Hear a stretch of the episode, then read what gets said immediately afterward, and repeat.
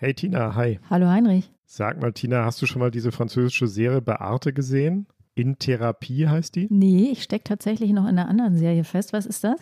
Äh, was guckst du gerade? Das kann ich hier nicht sagen. okay. was Peinliches. Mit meiner, ich gucke was mit meiner Tochter zusammen. Es war zwölfjährigen okay, kompatibles. Gut. In Therapie ist eine Serie, die vielleicht noch nichts für deine Tochter ist.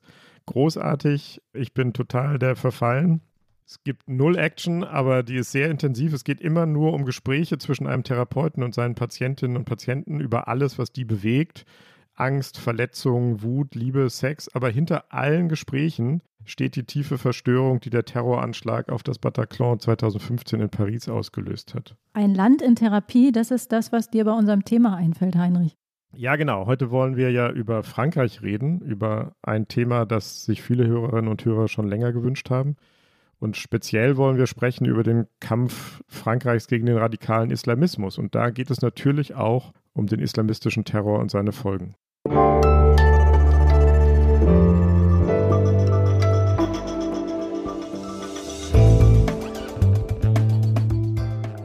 Das Politikteil, der wöchentliche Politik-Podcast von Zeit und Zeit Online. Herzlich willkommen, liebe Hörerinnen und Hörer. Hier ist wieder das Politikteil, der politische Podcast von Zeit und Zeit Online. Ich bin Tina Hildebrand, ich bin Chefkorrespondentin der Zeit in Berlin. Und ich bin Heinrich Wefing, ich leite das Politikressort der Zeit in Hamburg. Ja, und wie jede Woche sprechen wir in das Politikteil mit einem Gast eine Stunde über ein Thema. Und in dieser Woche ist unser Kollege Gero von Rando unser Gast. Er ist ehemaliger Chef von Zeit Online und er ist ehemaliger Korrespondent der Zeit in Paris. Er ist außerdem großartiger Weinkenner, aber ich glaube, dazu werden wir hier nicht mehr kommen in der Sendung. Herzlich willkommen, lieber Gero. Hallo, guten Tag. Ja, und Gero ist nicht nur Frankreich- und Weinexperte und insofern absolut der perfekte Gast. Er hat sich auch immer wieder mit philosophischen Fragen beschäftigt. Wir haben hier nächtelang mit ihm über Gottesbeweise diskutiert, sind aber zu keinem Ergebnis gekommen, Gero, wenn ich mich recht entsinne. Und ich schon. du schon. Und Gero kennt sich auch ein bisschen mit Ideologien aus, denn er hat sich früh in seinem Leben mal selbst einer verschrieben. Also der perfekte Gast. Wir freuen uns sehr, dass du heute hier bist, lieber Gero. Ja, und wie alle Gäste hast du uns auch ein Geräusch mitgebracht, Gero. Rück mal raus das Geräusch. Citoyens, formez vos bataillons, marchons, marchons, qu'un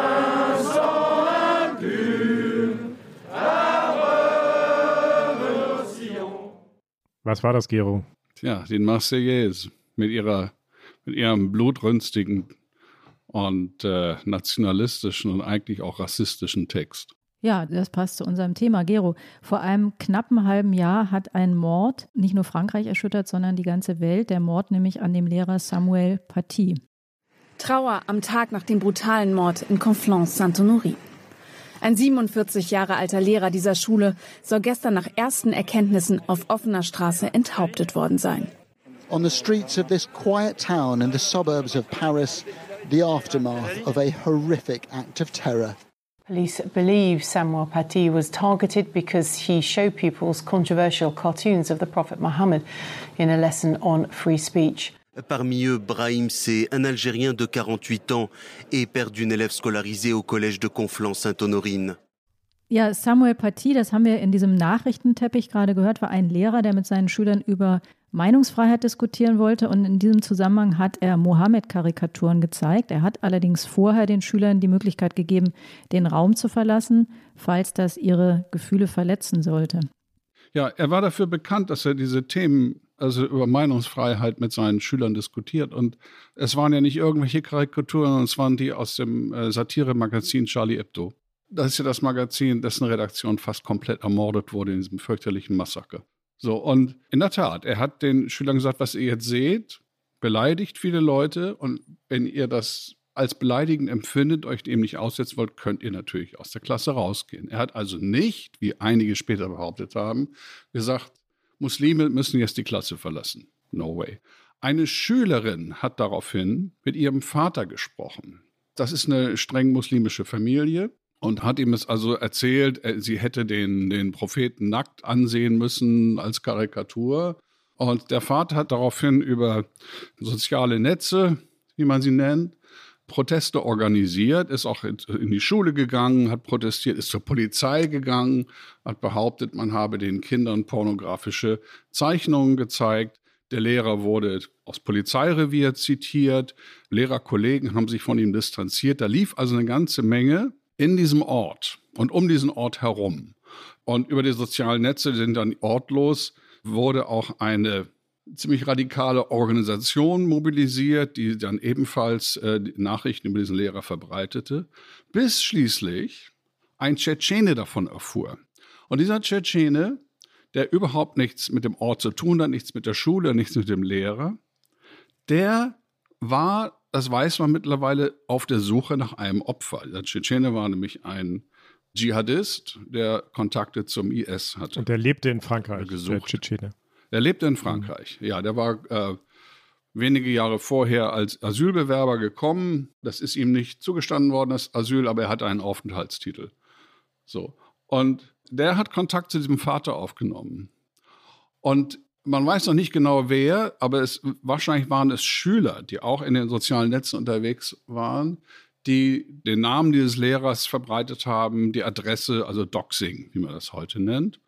Und der Tschetschene hat dann diesen Mord verübt. Also das ist der, der Kontext. Das war nicht einfach nur irgendein Terrorist, sondern da gab es dieses Zusammenspiel von einem terroristischen Mörder mit der radikal-islamistischen oder extremistisch-islamistischen Szene, die bis in diesen Vorort äh, hineinreicht. Das ist der Kontext. Gero, sagst du einmal kurz, weil du hast jetzt mehrfach den Ort erwähnt. Welcher Ort ist das genau? Conflans-Saint-Honorin, das ist im Nordwesten von Paris gelegen, eine der vielen kleinen Vorstädte. Also nicht auffällig, nichts, nichts mhm. Besonderes dort. Auch nicht unbedingt ein Ort, der wo es irgendwelche Aufstände gab oder, oder, oder so etwas oder ähm, Riots oder so. Nicht, nichts derartiges. Der Mörder hat sich dann unmittelbar nach seiner Tat selbst gefilmt und hat da seine Tat Allah gewidmet, ist noch am Tatort von der Polizei erschossen worden. Er wollte die Werte der Republik angreifen, die Aufklärung die Möglichkeit, aus unseren Kindern, egal woher sie kommen, ob sie glauben oder nicht glauben, egal welche Religion, freie Bürger zu machen. Dieser Kampf ist unserer und er ist existenziell. Das war die Reaktion des französischen Staatspräsidenten Emmanuel Macron unmittelbar nach der Tat. Gere, du, du lebst heute nicht mehr in Frankreich, sondern wieder in Hamburg, aber du hast immer noch viele Freunde dort, liest französische Zeitungen, sprichst mit vielen Franzosen. Wie hat im Oktober die Zivilgesellschaft reagiert auf diesen Mord? Sowohl die Zivilgesellschaft als auch die Politik haben nicht viel anders reagiert als nach den anderen Terroranschlägen, nach den großen und den kleineren, mit Empörung, mit Demonstration von Entschlossenheit. Es gab Schweigeminuten in den Schulen, die verordnet wurden, die in vielen Schulen auch gut abliefen, aber längst nicht in allen. Es wurden über 400 Störung dieser Schweigeminute registriert. Das war bei der Massaker bei Charlie Hebdo genauso. Also ich hatte ein ziemliches Déjà-vu. Auffälliger und lauter als vorher waren die Proteste äh, oder waren die Stellungnahmen des äh, organisierten Islam, der verschiedenen Islamverbände in Frankreich, die sehr eindeutig waren, die, diese Tat verurteilten. Es gab Rundschreiben von Imamen, also da hat man sich sehr gerührt und, und gab es viel Aktivität. Aber ich hatte ein Gefühl, es hatten auch Freunde von mir, einer gewissen Hilflosigkeit. Wieder so ein dschihadistischer Mord. Wieder das Gefühl, es gibt Gegenden in Frankreich, in denen praktisch die Republik nicht mehr die Macht hat. Und das ist ein schlimmes Gefühl. Das ist so entwaffnend. Gero, du hast es jetzt schon mehrfach angesprochen. Dieses war nicht der erste Anschlag in Frankreich, der erste islamistische Anschlag, sondern eigentlich nur der jüngste in einer langen Reihe von terroristischen Anschlägen. Frankreich ist heute vom verheerendsten Anschlag seit Jahrzehnten erschüttert worden.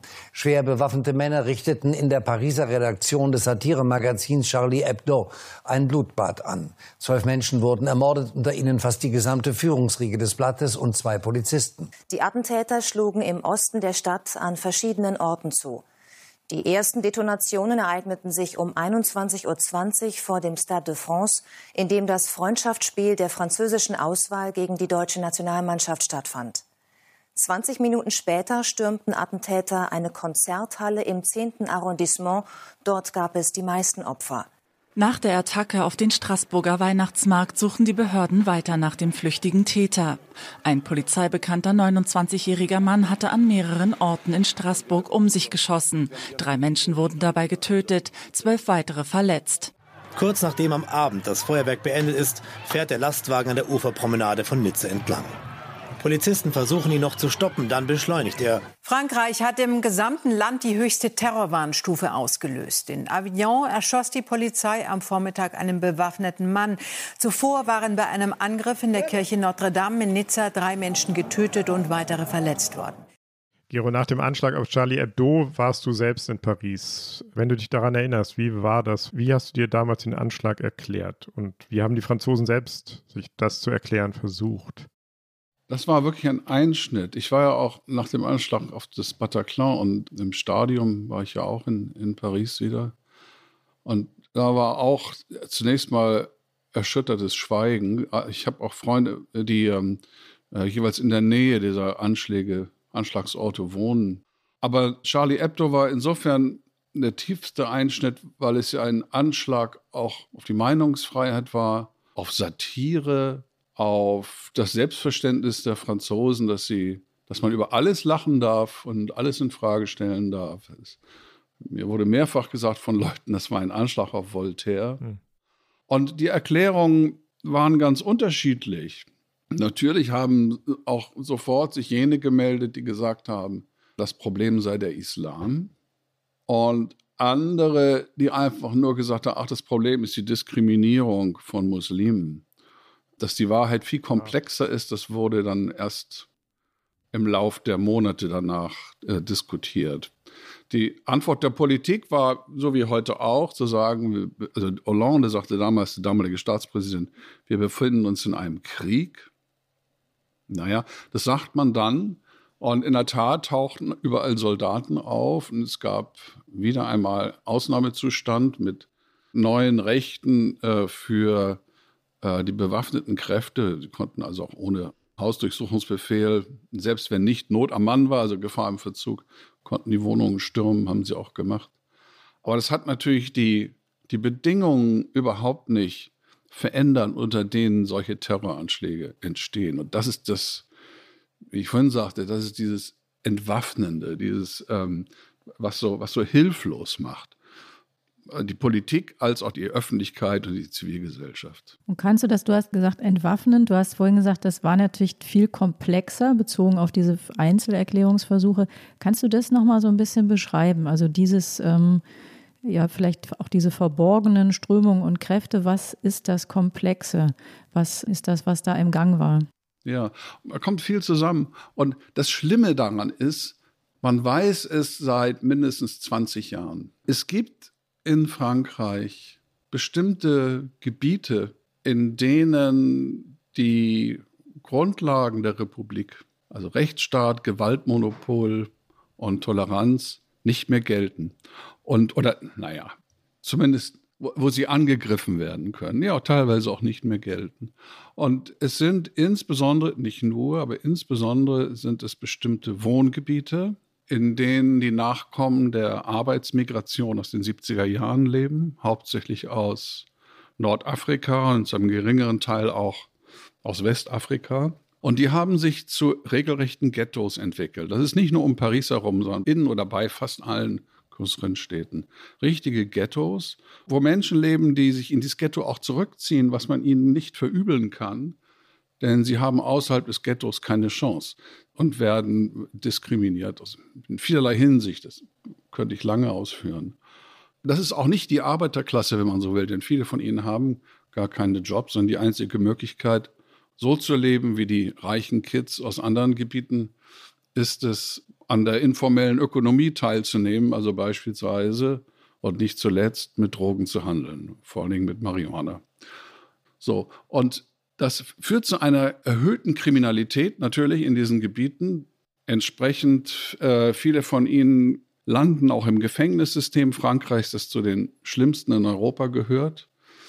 Und äh, haben so eine typische Karriere rein in den Knast, wieder raus aus dem Knast, wieder rein, wieder raus. Und im Gefängnis geraten sie unter den Einfluss des organisierten Verbrechens und insbesondere auch radikal-islamistischen Predigern. Äh, das klingt jetzt alles sehr nach Klischee. Es ist nur so, es ist auch nicht die ganze Wirklichkeit in den sogenannten Banlieues, aber es ist eben ein Teil der Wirklichkeit. Und das ist eine Atmosphäre, weil das sind Bedingungen, unter denen religiöse Extremisten Einfluss ausüben können. Denn ein extremistischer Islam ist so etwas wie eine Zufluchtsideologie. Die erstärkt das, das Selbstbewusstsein seiner Anhänger. Sie sind jemand, sie sind wer, sie haben einen höheren Wert als andere, wie das so ist bei extremistischen Ideologien. Und ähm, ich will diese Leute gar nicht als Opfer darstellen, überhaupt nicht. Aber es ist eben eine, eine sehr dialektische Entwicklung von, vom Opfer zum Täter und zurück. Und das ist das, was man leider dort sieht. Einer dieser Orte, die du jetzt beschrieben hast, ist eine andere Vorstadt von Paris, die heißt Trapp. Und dort gibt es schon wieder einen Lehrer, einen Philosophielehrer, kein halbes Jahr später, den Philosophielehrer Didier Lemaire, ähm, der auch unter Polizeischutz steht, der auch Todesdrohungen unterhält, weil er den Islamismus kritisiert hat. Aber er hat nicht nur den Islamismus kritisiert, er kritisiert auch die Verhältnisse, die du gerade beschrieben hast. Er sagt, die Französische Republik habe Vorstädte wie diese, wie Trapp, wo er unterrichtet, längst an die Islamisten verloren. que notre pays est en danger et je ne voudrais pas que d'ici quelques mois ou quelques années, nous nous retrouvions en France avec des centaines ou des milliers de Samuel Paty.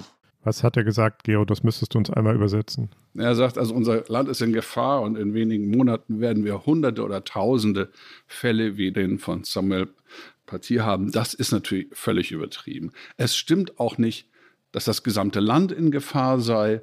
Und ähm, auch was er über Trapp veröffentlicht hat, ist aus seiner Perspektive verständlich. Ich kenne auch Lehrer, die mir von Repression im Unterricht erzählen. Das kann ich nachher vielleicht mal erzählen. Aber er hat in dem, was er geschrieben und gesagt hat, stark äh, übertrieben und verallgemeinert. Nun muss man sagen, das darf der tun. Es ist nicht verboten zu übertreiben und zu verallgemeinern. Ne? Das wissen wir als Journalisten. So, und er hat auf mehreren Websites sich entsprechend geäußert, was von äh, Leuten in, in Trapp als Angriff auf sie verstanden wurde. Gero, lass uns vielleicht einmal noch kurz sagen, was er sagt. Er sagt ja nicht nur, dass wir bald tausende Partys haben, sondern er sagt, dass es immer mehr Lehrer gibt, die Angst haben, immer mehr Lehrer gibt, die Selbstzensur üben aus Furcht vor Repressionen durch die Eltern oder durch Gangs. Wie ordnest du das ein? Und du hast es gerade erwähnt, du hast selber mit solchen Lehrern gesprochen. Erzähl mal davon. Ja, weniger Gangs, sondern ähm, es ist schon so, dass es äh, Lehrer gibt, die bestimmte Themen in ihren Klassen nicht mehr ansprechen. Also im Biologieunterricht äh, nicht über Sexualität reden, die ähm, das Wort Darwinismus nicht in den Mund nehmen, Politiklehrer, die nicht über die USA und nicht über Israel sprechen, die diese Themen vermeiden weil sie Angst haben, entweder, dass ihnen ihre Schüler nicht zuhören oder dass es nur Konflikt in der Klasse gibt oder dass ihnen die Eltern aufs Dach steigen. So, das ist in der Tat, das ist ein Phänomen, das existiert und das heißt eben, dass der Staat, in diesem Fall das Erziehungssystem, seine Aufgaben nicht mehr wahrnehmen kann. Mhm. Und du hast selber mit solchen Lehrern gesprochen? Ja, ja. Ja, glaubwürdige Leute. Du sagst, die haben Angst, dass ihnen die Eltern aufs, aufs Dach steigen. Zwischen aufs Dach steigen und enthaupten ist natürlich ein großer Graben, aber das ist eben das, was ja passiert ist. Was wäre denn dann deine Empfehlung, wenn du auf der einen Seite sagst, der übertreibt, so schlimm ist es nicht, und auf der anderen Seite sagst du auch, der Staat kann im Grunde da seinem Bildungsauftrag nicht mehr nachkommen? Naja, er übertreibt insofern, also was Trapp selber betrifft, zum Beispiel sagte er, es gebe dort keinerlei gemischten Friseure mehr, was nicht stimmt. Und, und ein paar andere Dinge mehr und dass es an seiner Schule nicht diskutiert werden könne. Er selber hat später eingeräumt, dass er übertrieben hat. Aber das relativiert ja nicht die Feststellung, dass der Staat seinen Bildungsauftrag nicht mehr vollständig erfüllen kann in vielen Schulen. Das ist wirklich wahr, das stimmt. Und ähm, was man tun sollte, mhm könnte. Ist das die Frage? Ja, oder könnte überhaupt. Also. Macron hat auf diese Krisen ja schon mal zu reagieren versucht.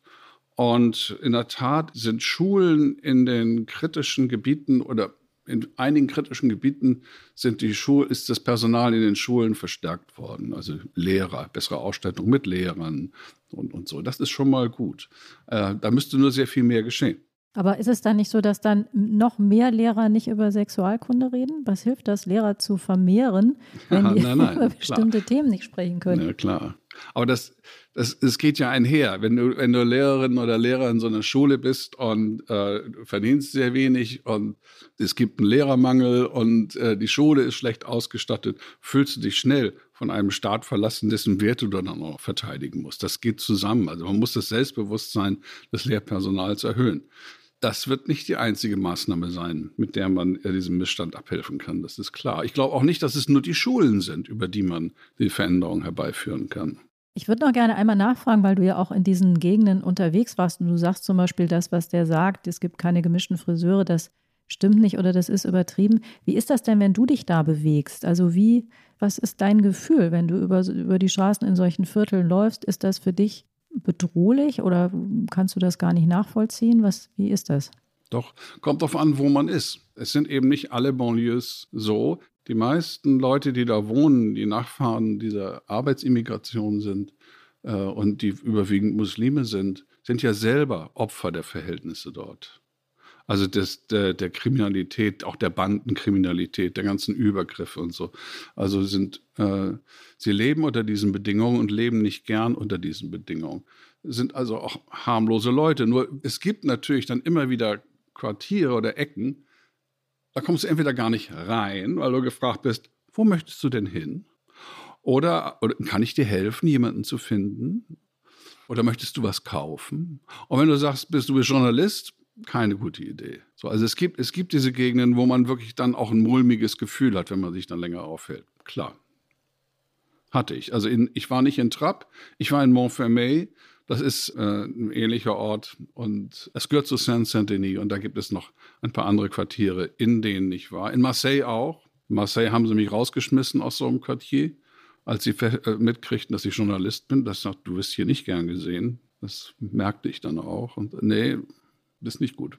Ja, du hast ja darüber gesprochen, wie der Staat versucht hat, den Kampf aufzunehmen gegen den islamistischen Terror mit dem Ausnahmezustand. Ich selbst war mal in Paris und erlebte wieder nicht Polizei, sondern Soldaten, immer zu viert, patrouillierten mit schusssicheren Westen und Maschinenpistolen quer vor der Brust. Ich hatte eher das Gefühl, dass ich dadurch eher Angst kriegte als durch die terroristische Bedrohung, aber das ist so ein Doppeleffekt, den es natürlich immer gibt. Aber der Kampf mit, äh, mit der Polizei und dem Militär ist ja nur das eine. Das andere ist, dass äh, Frankreich versucht, auch angestoßen durch Macron, den Kampf um die Werte der Republik zu führen. Du hast das eben auch schon angesprochen. Und einer der zentralen Werte der Grundprinzipien der Dogmen der Französischen Republik, die seit der Revolution 1789 prägend ist für den französischen Staat, ist etwas, ganz eigentümlich Französisches, was Laizität heißt. Was hat es damit auf sich? Was ist Laizität? Ja, das ist die Trennung der Kirche vom Staat. Zu den Gegnern der französischen Revolution zählte der organisierte Katholizismus, die katholische Kirche und Rom, der Papst, und äh, setzte einen Machtkampf ein. Es ging ja immerhin auch um, um, um wirtschaftliche Werte, nicht zu knapp. Und der Machtkampf endete vorläufig in einem Kompromiss, das war 1905. Das war das berühmte Gesetz von 1905. Und das war ein ziemlich kluger Deal.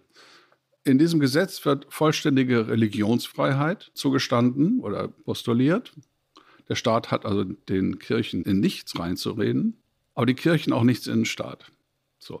Also Freiheit auf beiden Seiten. Dieses Gesetz wurde vom Katholizismus noch längere Zeit bekämpft. Der Papst rief damals zu zivilem Widerstand auf und so. Und das politische Christentum hatte mit der Republik arge Probleme, so wie der politische Islam zum Teil heute.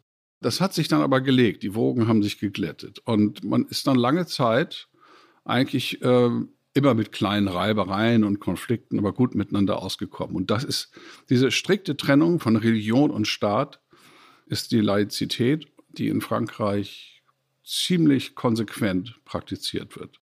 Was bedeutet das für den Alltag? Also in Deutschland hängen zum Beispiel Kreuze in Gerichtssälen. Darüber wird viel gestritten, aber das ja. wäre in Frankreich undenkbar, wenn ich dich richtig verstehe. Undenkbar, mhm. undenkbar, undenkbar.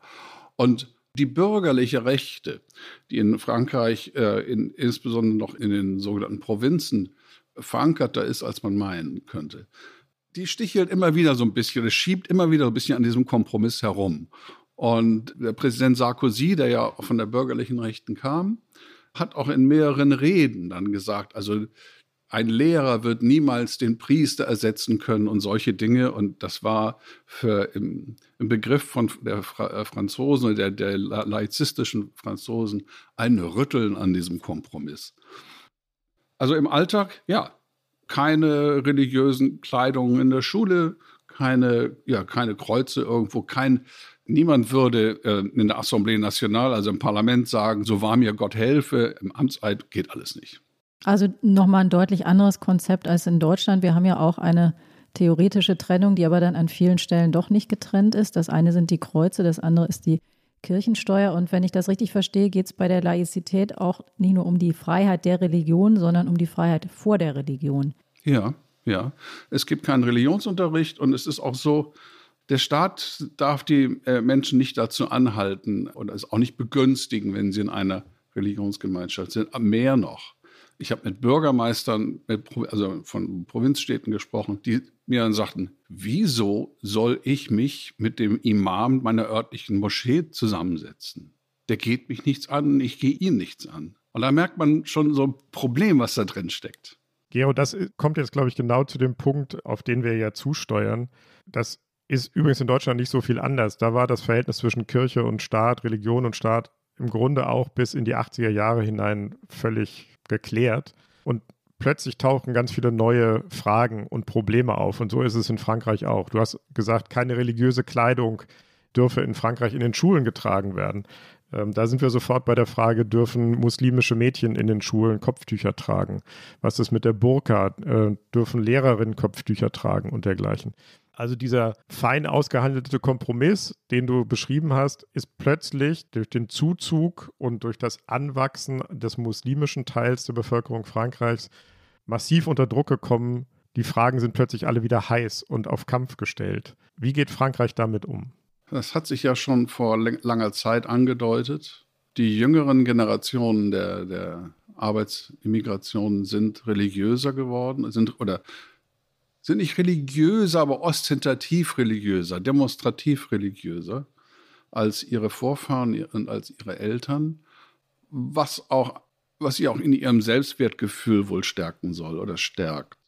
Und die französische Gesellschaft, die ja eigentlich ihre Erfahrung mit der Laizität gemacht hat und mit der Integration des politischen Christentums, sieht sich gewissermaßen wieder auf, auf Feld 1 zurückgeworfen. Jetzt taucht wieder eine eine bestimmte Strömung innerhalb einer Religion auf, die sich im öffentlichen Raum zeigen will und die auch politischen Einfluss ausüben will oder Politik machen will.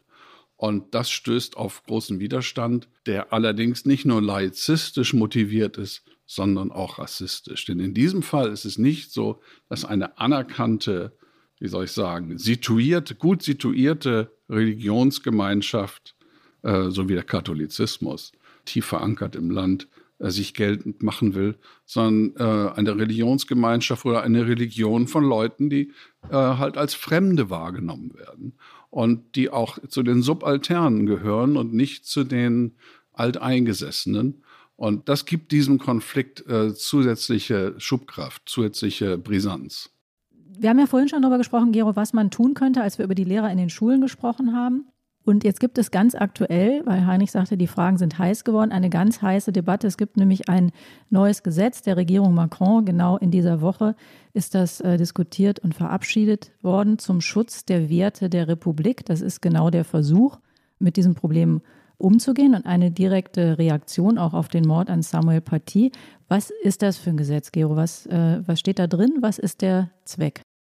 Das Gesetz ist durch die Nationalversammlung jetzt durch und äh, kommt in den Senat. Da, der wird es so nicht akzeptieren, sondern weitere äh, Zusätze verlangen oder, oder äh, veränderte Formulierungen verlangen, dann wandert es wieder zurück in die Nationalverfassung. Also es geht noch einigermaßen hin und her.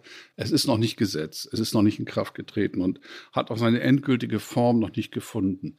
Es ist ein Sammelsurium was ja nicht unbedingt was Schlechtes ist bei einem Gesetz. Also es ist eine, sagen wir, eine Sammlung. Eine Sammlung von Einzelmaßnahmen. Darunter zählt zum Beispiel, zählen sehr vernünftige Dinge, dass beispielsweise äh, es eine Straftat ist, wenn ein Arzt einem Mädchen äh, seine Jungfräulichkeit bescheinigt. Das wird eine Straftat werden und das ist ja auch richtig so. Es sind verschärfte äh, Regeln drin gegen die Anstachelung zum Hass und zur Gewalt in, im Internet solche Dinge. Äh, Zwangsheiraten sind sowieso verboten, aber das wird jetzt mit Strafdrohungen bewährt. Also es ist ein ganzer Strauß. Äh, wogegen es einigen Protest gibt, ist, dass in Zukunft die Präfekten, das sind die Repräsentanten des Staates ähm, auf Departementsebene, also auf kleinerer Ebene, die Präfekte äh, haben jetzt die Zuständigkeit für die Religions- und Sportgemeinschaften. Das heißt, wenn eine Religionsgemeinschaft aktiv werden will, dann muss sie sich beim Präfekten anmelden. Ihre Finanzen können überprüft werden. Es gibt strenge Regeln für die Finanzierung von Religionsgemeinschaften aus dem Ausland. Das richtet sich natürlich äh, und richtigerweise gegen extremistische Ideologien auf, auf islamischer Seite und natürlich auch gegen den Dschihadismus. Der Gesetzgeber muss klar machen, dass es sich nicht um das x-te Gesetz handelt, das die Moslems stigmatisieren könnte, sondern zeigen, es geht darum, den islamistischen Separatismus zu bekämpfen. Dann wird die große Mehrheit der Moslems in Frankreich dieser Logik folgen. Gero, das war der Vizepräsident des französischen Islamrats. Ähm, hat er recht? Ist das ein Gesetz, das sich gegen den Islam wendet? So habe ich ihn nicht verstanden und er hätte damit auch nicht recht. Es ist kein anti-islamisches Gesetz. Nein, das kann man nun wirklich nicht sagen. Es ist ein, ein Gesetz, das in der Tat an die Wurzeln gehen soll des extremistischen Islamismus. Und in dem Punkt hat er auch recht, dass die übergroße Mehrheit der Muslime in Frankreich sich als Opfer versteht des, des äh, islamistischen Extremismus und ihn ablehnt. Ich meine, die leiden darunter. Sie leiden darunter. Nicht nur, weil sie mit ihm verwechselt werden, sondern weil das die Leute sind, die ihre eigenen Kinder äh, verhetzen oder terrorisieren. Die muslimische Mehrheitsgesellschaft in, in Frankreich darf nicht verwechselt werden mit diesem Extremismus. Es haben sich aber nicht nur die äh, Muslime ziemlich äh, aufgebracht geäußert über das Gesetz. Vielleicht können wir direkt mal den mhm. Weihbischof einspielen. Eine Versuchung bei einem Großteil der Gläubigen, sich aus gemeinschaftlichen Aktionen zurückzuziehen, weil sie sich als zwielichtige Bürger fühlen und ihr Leben zu leben, ohne sich um gemeinschaftliche Regeln zu kümmern. Letztendlich könnte der nationale Zusammenhalt geschwächt werden, obwohl dieses Gesetz ihn eigentlich stärken will. Das war Bruno Valentin, wenn ich den Namen richtig ausspreche, der römisch-katholische Weihbischof ein römisch-katholischer Weihbischof. Hat er recht in deiner Wahrnehmung, Gero? Spaltet dieses Gesetz eher als zusammenzuführen? Ja, das glaube ich nicht. Das glaube ich eigentlich nicht. Die Reaktion ist völlig verständlich, denn was Macron nicht wollte, oder was die, Regierung, ja, was die Regierung nicht wollte, ist ein Gesetz zu schreiben, das sich ausdrücklich mit einer bestimmten extremistischen Ideologie in einer Religion auseinandersetzt. So. Sondern sie haben es allgemein formuliert. Ja, also Anstachelung zum Hass, zum religiösen Hass, Finanzierung von Religionsgemeinschaften aus dem Ausland. Generell, egal welche Religion. Das ist Laizität, ne? typische Laizität. Das passt natürlich äh, einer bestimmten Strömung innerhalb des Katholizismus nicht, dass sie mit dem Gesetz formal mitgemeint sind. Das schon mal. Das Zweite ist, verständlicherweise pocht der äh, französische Katholizismus darauf, dass, sein, dass der Teil des Deals von 1905, der ihm zugutekommt, auch eingehalten wird, nämlich die völlige Staatsfreiheit der Religion. Das kann, kann man nur verstehen. Und diese vollkommene Staatsfreiheit wird jetzt natürlich einen Schritt zurückgenommen durch die äh, Kontrolle auf Präfekten oder auf staatlicher Ebene. Also das ist eine völlig verständliche Reaktion.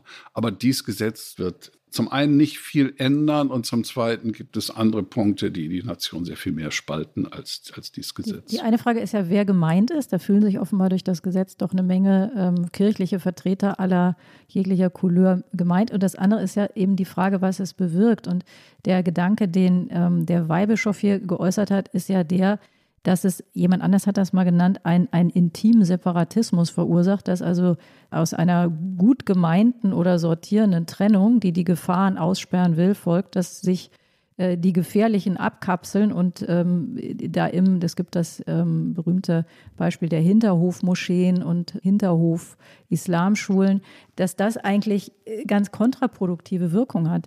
Das würdest du aber auch nicht befürchten, wenn du sagst, das wird gar keine großen Wirkungen haben. Die werden sich nicht mehr abkapseln als jetzt. Faktisch haben sie sich längst abgekapselt. Denn sie werden natürlich beobachtet vom, vom Staatsschutz, soweit es ihm gelingt.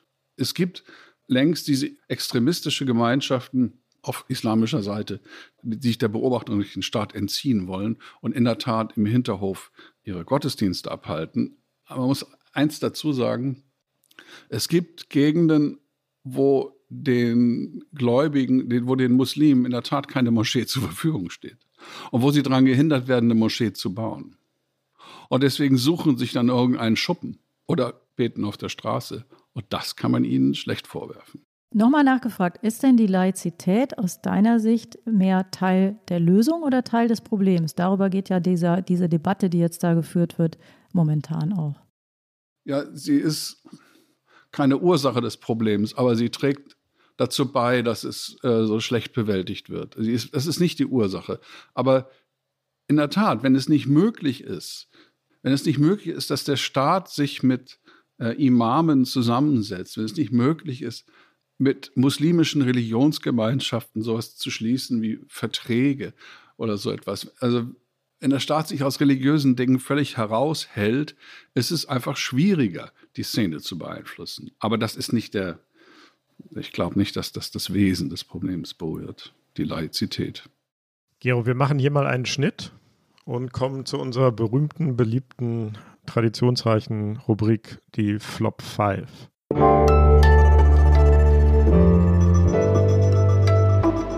Die Flop 5.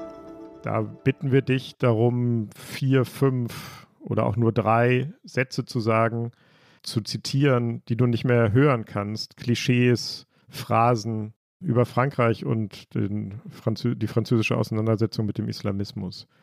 Hast du Flops für uns mitgebracht?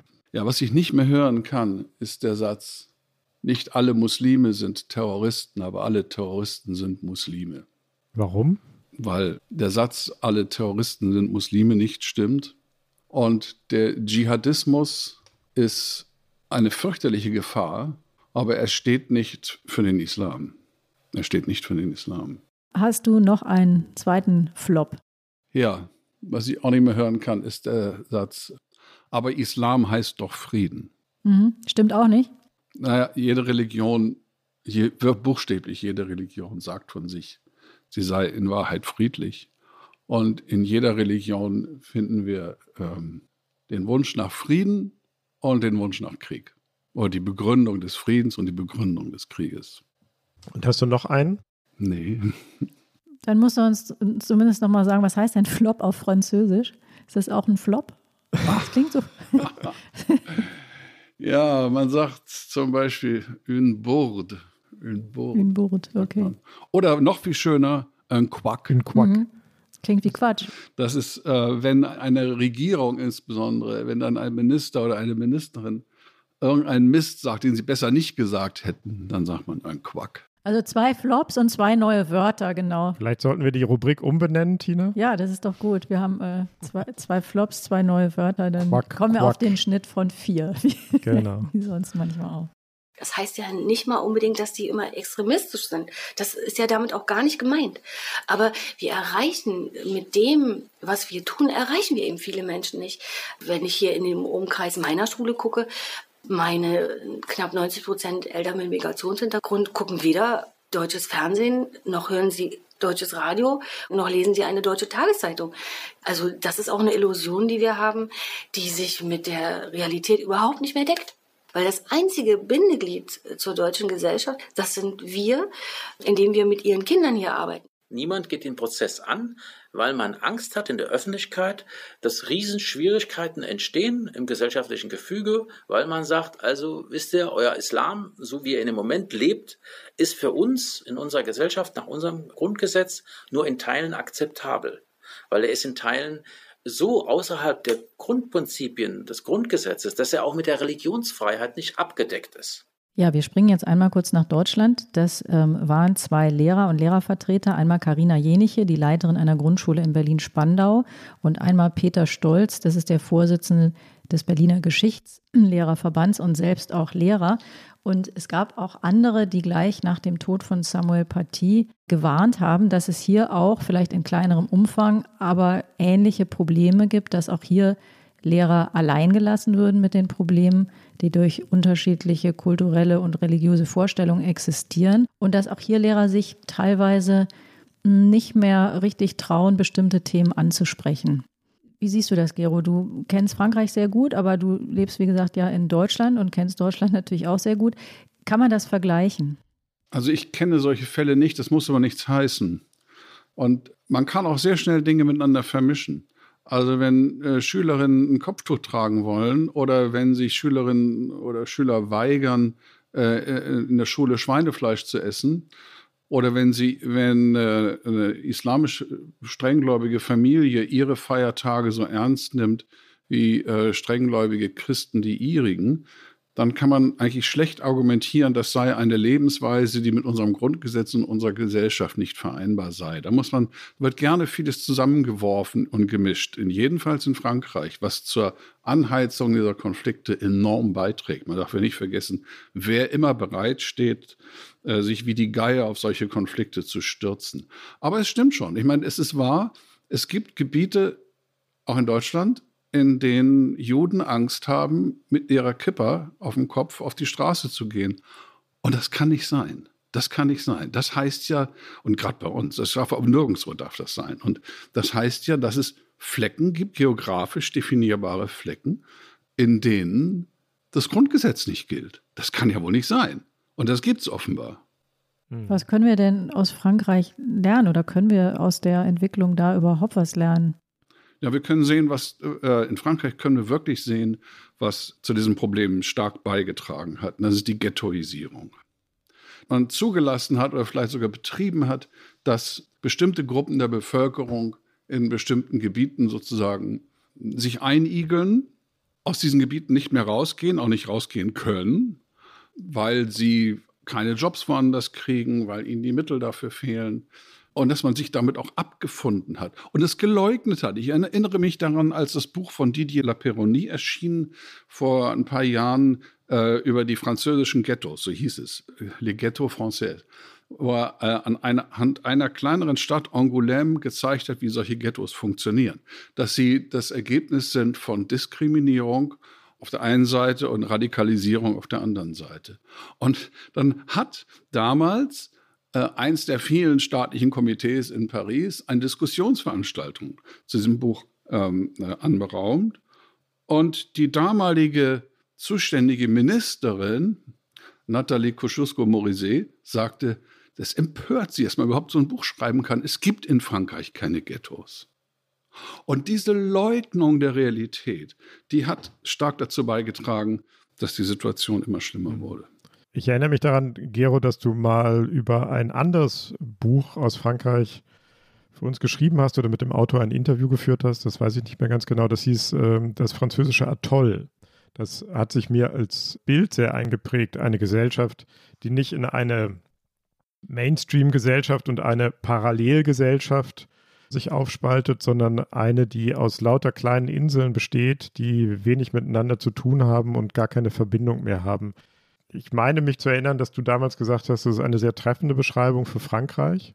Gibt es auch ein deutsches Atoll oder ähm, gibt es noch größere Inseln, die zusammenhängen? Naja, das äh, ein bisschen schon. Ich meine, also in Frankreich ist es extrem. Da gibt es eben halt nicht nur diese Viertel, über die wir jetzt die ganze Zeit gesprochen haben und dann die bürgerlichen oder so, sondern es gibt natürlich auch die, die proletarischen Gegenden und es gibt die ländlichen und so weiter. Also sehr buntscheckig und in der Tat Äh, häufig sind, sind es abgeschottete Welten, eigene Galaxien im französischen Kosmos. Und Deutschland, ob ich da der Richtige bin, was zu sagen, aber ich, es ist schon so, ich habe einen Freund in Leipzig. Uns verbindet ein gemeinsames Hobby und sonst nicht viel. Und mit dem diskutiere ich bestimmt einmal die Woche auf sozialen Netzen über, über, über dieses Land. Und er kommt im ganzen Land rum.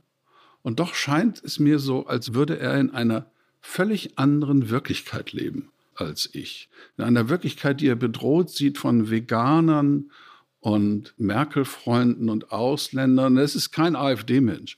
So, und äh, mir scheint, dass es solche Inseln gibt, aber es ist nicht so abgeschottet, nicht so, mhm. es ist nicht so wie in Frankreich.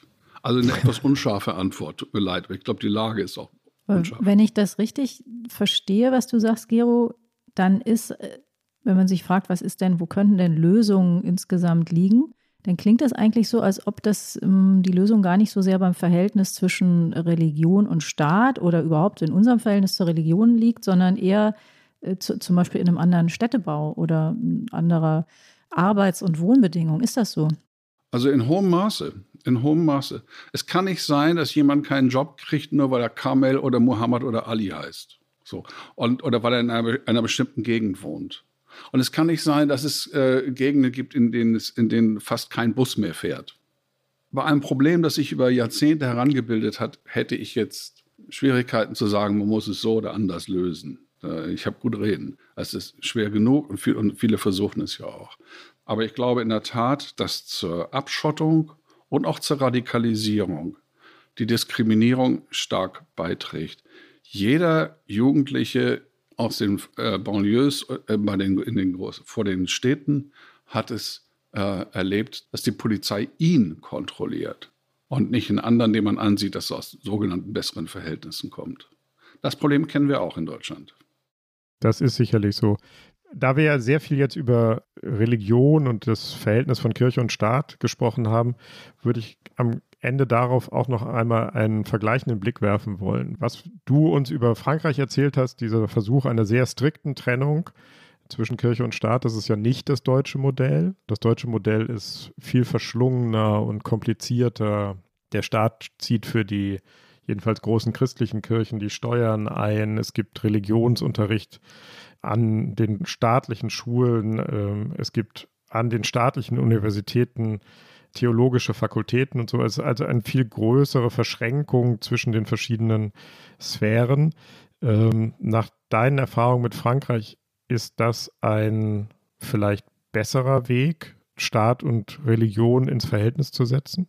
Ja, als ich nach Frankreich ging, war ich ja auch strikter Laizist, weil ich ja ein in der Wolle gefärbter Atheist bin.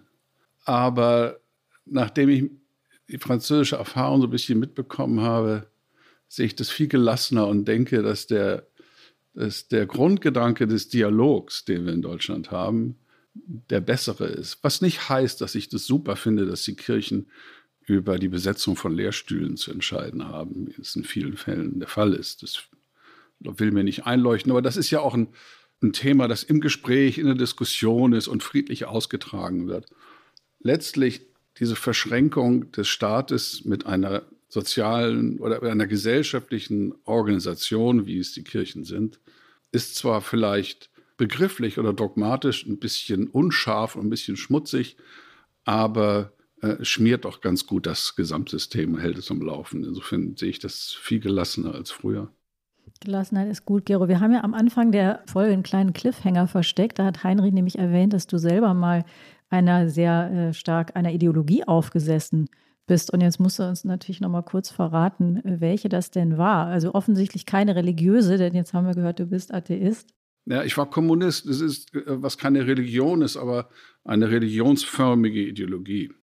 Und wie hast du die wegtherapiert, um nochmal auf Heinrichs äh, Serie zu sprechen zu kommen? Also kann man das wegtherapieren oder ähm, nee. geht das von alleine weg? Wenn man Glück hat, geht es von alleine weg. Nicht ohne eigene Arbeit. Also es müssen die Umstände müssen einfach äh, günstig sein, dass man das wieder los wird. Aber ähm, und wie gesagt, es geht nicht ohne eigene Arbeit. Also mit Achselzucken wird man es nicht wirklich los, sondern man muss dann schon den oder zumindest haben Freunde und ich es versucht, in, in den schmerzhaften Prozess der Selbsterkenntnis einzusteigen und es nichts zu beschönigen. Ganz wichtig, nichts zu beschönigen. Ich glaube, da, erst dann wird man es los. Und da, ich glaube ja, dass es immer tiefenpsychologische Gründe gibt, warum jemand äh, sich radikalisiert. Nicht nur, aber auch tiefenpsychologische Gründe und, und einer extremistischen Ideologie folgt. So, und ob ich diese Gründe losgeworden bin, das weiß ich Das nicht. besprechen wir in einer anderen Folge. Damit sind wir beim Thema Therapy, Therapy. wieder. Und Therapie. Ähm, das war nicht in Therapie, sondern das war das Politikteil, der politische Podcast von Zeit und Zeit Online. Liebe Hörerinnen und Hörer, vielen Dank fürs Zuhören. Schreiben Sie uns, wenn Sie mögen, schimpfen Sie uns, äh, loben Sie uns, was wir auch gerne haben. Fragen Sie uns, schreiben Sie uns, wenn Sie Themenideen haben, wenn Sie Vorschläge für äh, Gegenstände haben, über die wir sprechen sollten, oder wenn Sie uns sagen, ich würde so wahnsinnig gerne mal diesen oder jenen Gast hören. Alle Anregungen sind herzlich willkommen. Unsere Mailadresse lautet daspolitikteil.zeit.de. Ja, und wir bedanken uns an der Stelle wieder bei den Pool Artists unserer Produktionsfirma und bei Wenzel Burmeier, der uns diese Woche unterstützt hat, bei Lena von Holt, die uns bei der Recherche hilft und bei Pia Rauschenberger von Zeit Online, unserer Podcast-Patin und natürlich bei dir, lieber Gero. Herzlichen Dank, dass du da warst. Und ähm, wie jeder Gast hier in unserem Politikteil bekommst du auch noch die Politikteil-Tasse, aus der du dann äh, beruhigenden Tee trinken kannst zur weiteren Deradikalisierung. Die Tasse kann man übrigens auch bestellen auf der Seite von Zeit Online. Wobei wir Gero eigentlich eher ein Politikteil Rotweinglas schicken sollten, oder? Das stimmt. Ja, oder eine Flasche. Oder eine Flasche. das Politikteil Cuvée, damit Poli äh, arbeiten den Politikteil Wein, genau. Er hat ja gesagt, eine Mischung ist eine gute Sache. Also. Gero, vielen Dank. Gern geschehen. Vielen Dank fürs Danke. Zuhören. Tschüss. Tschüss.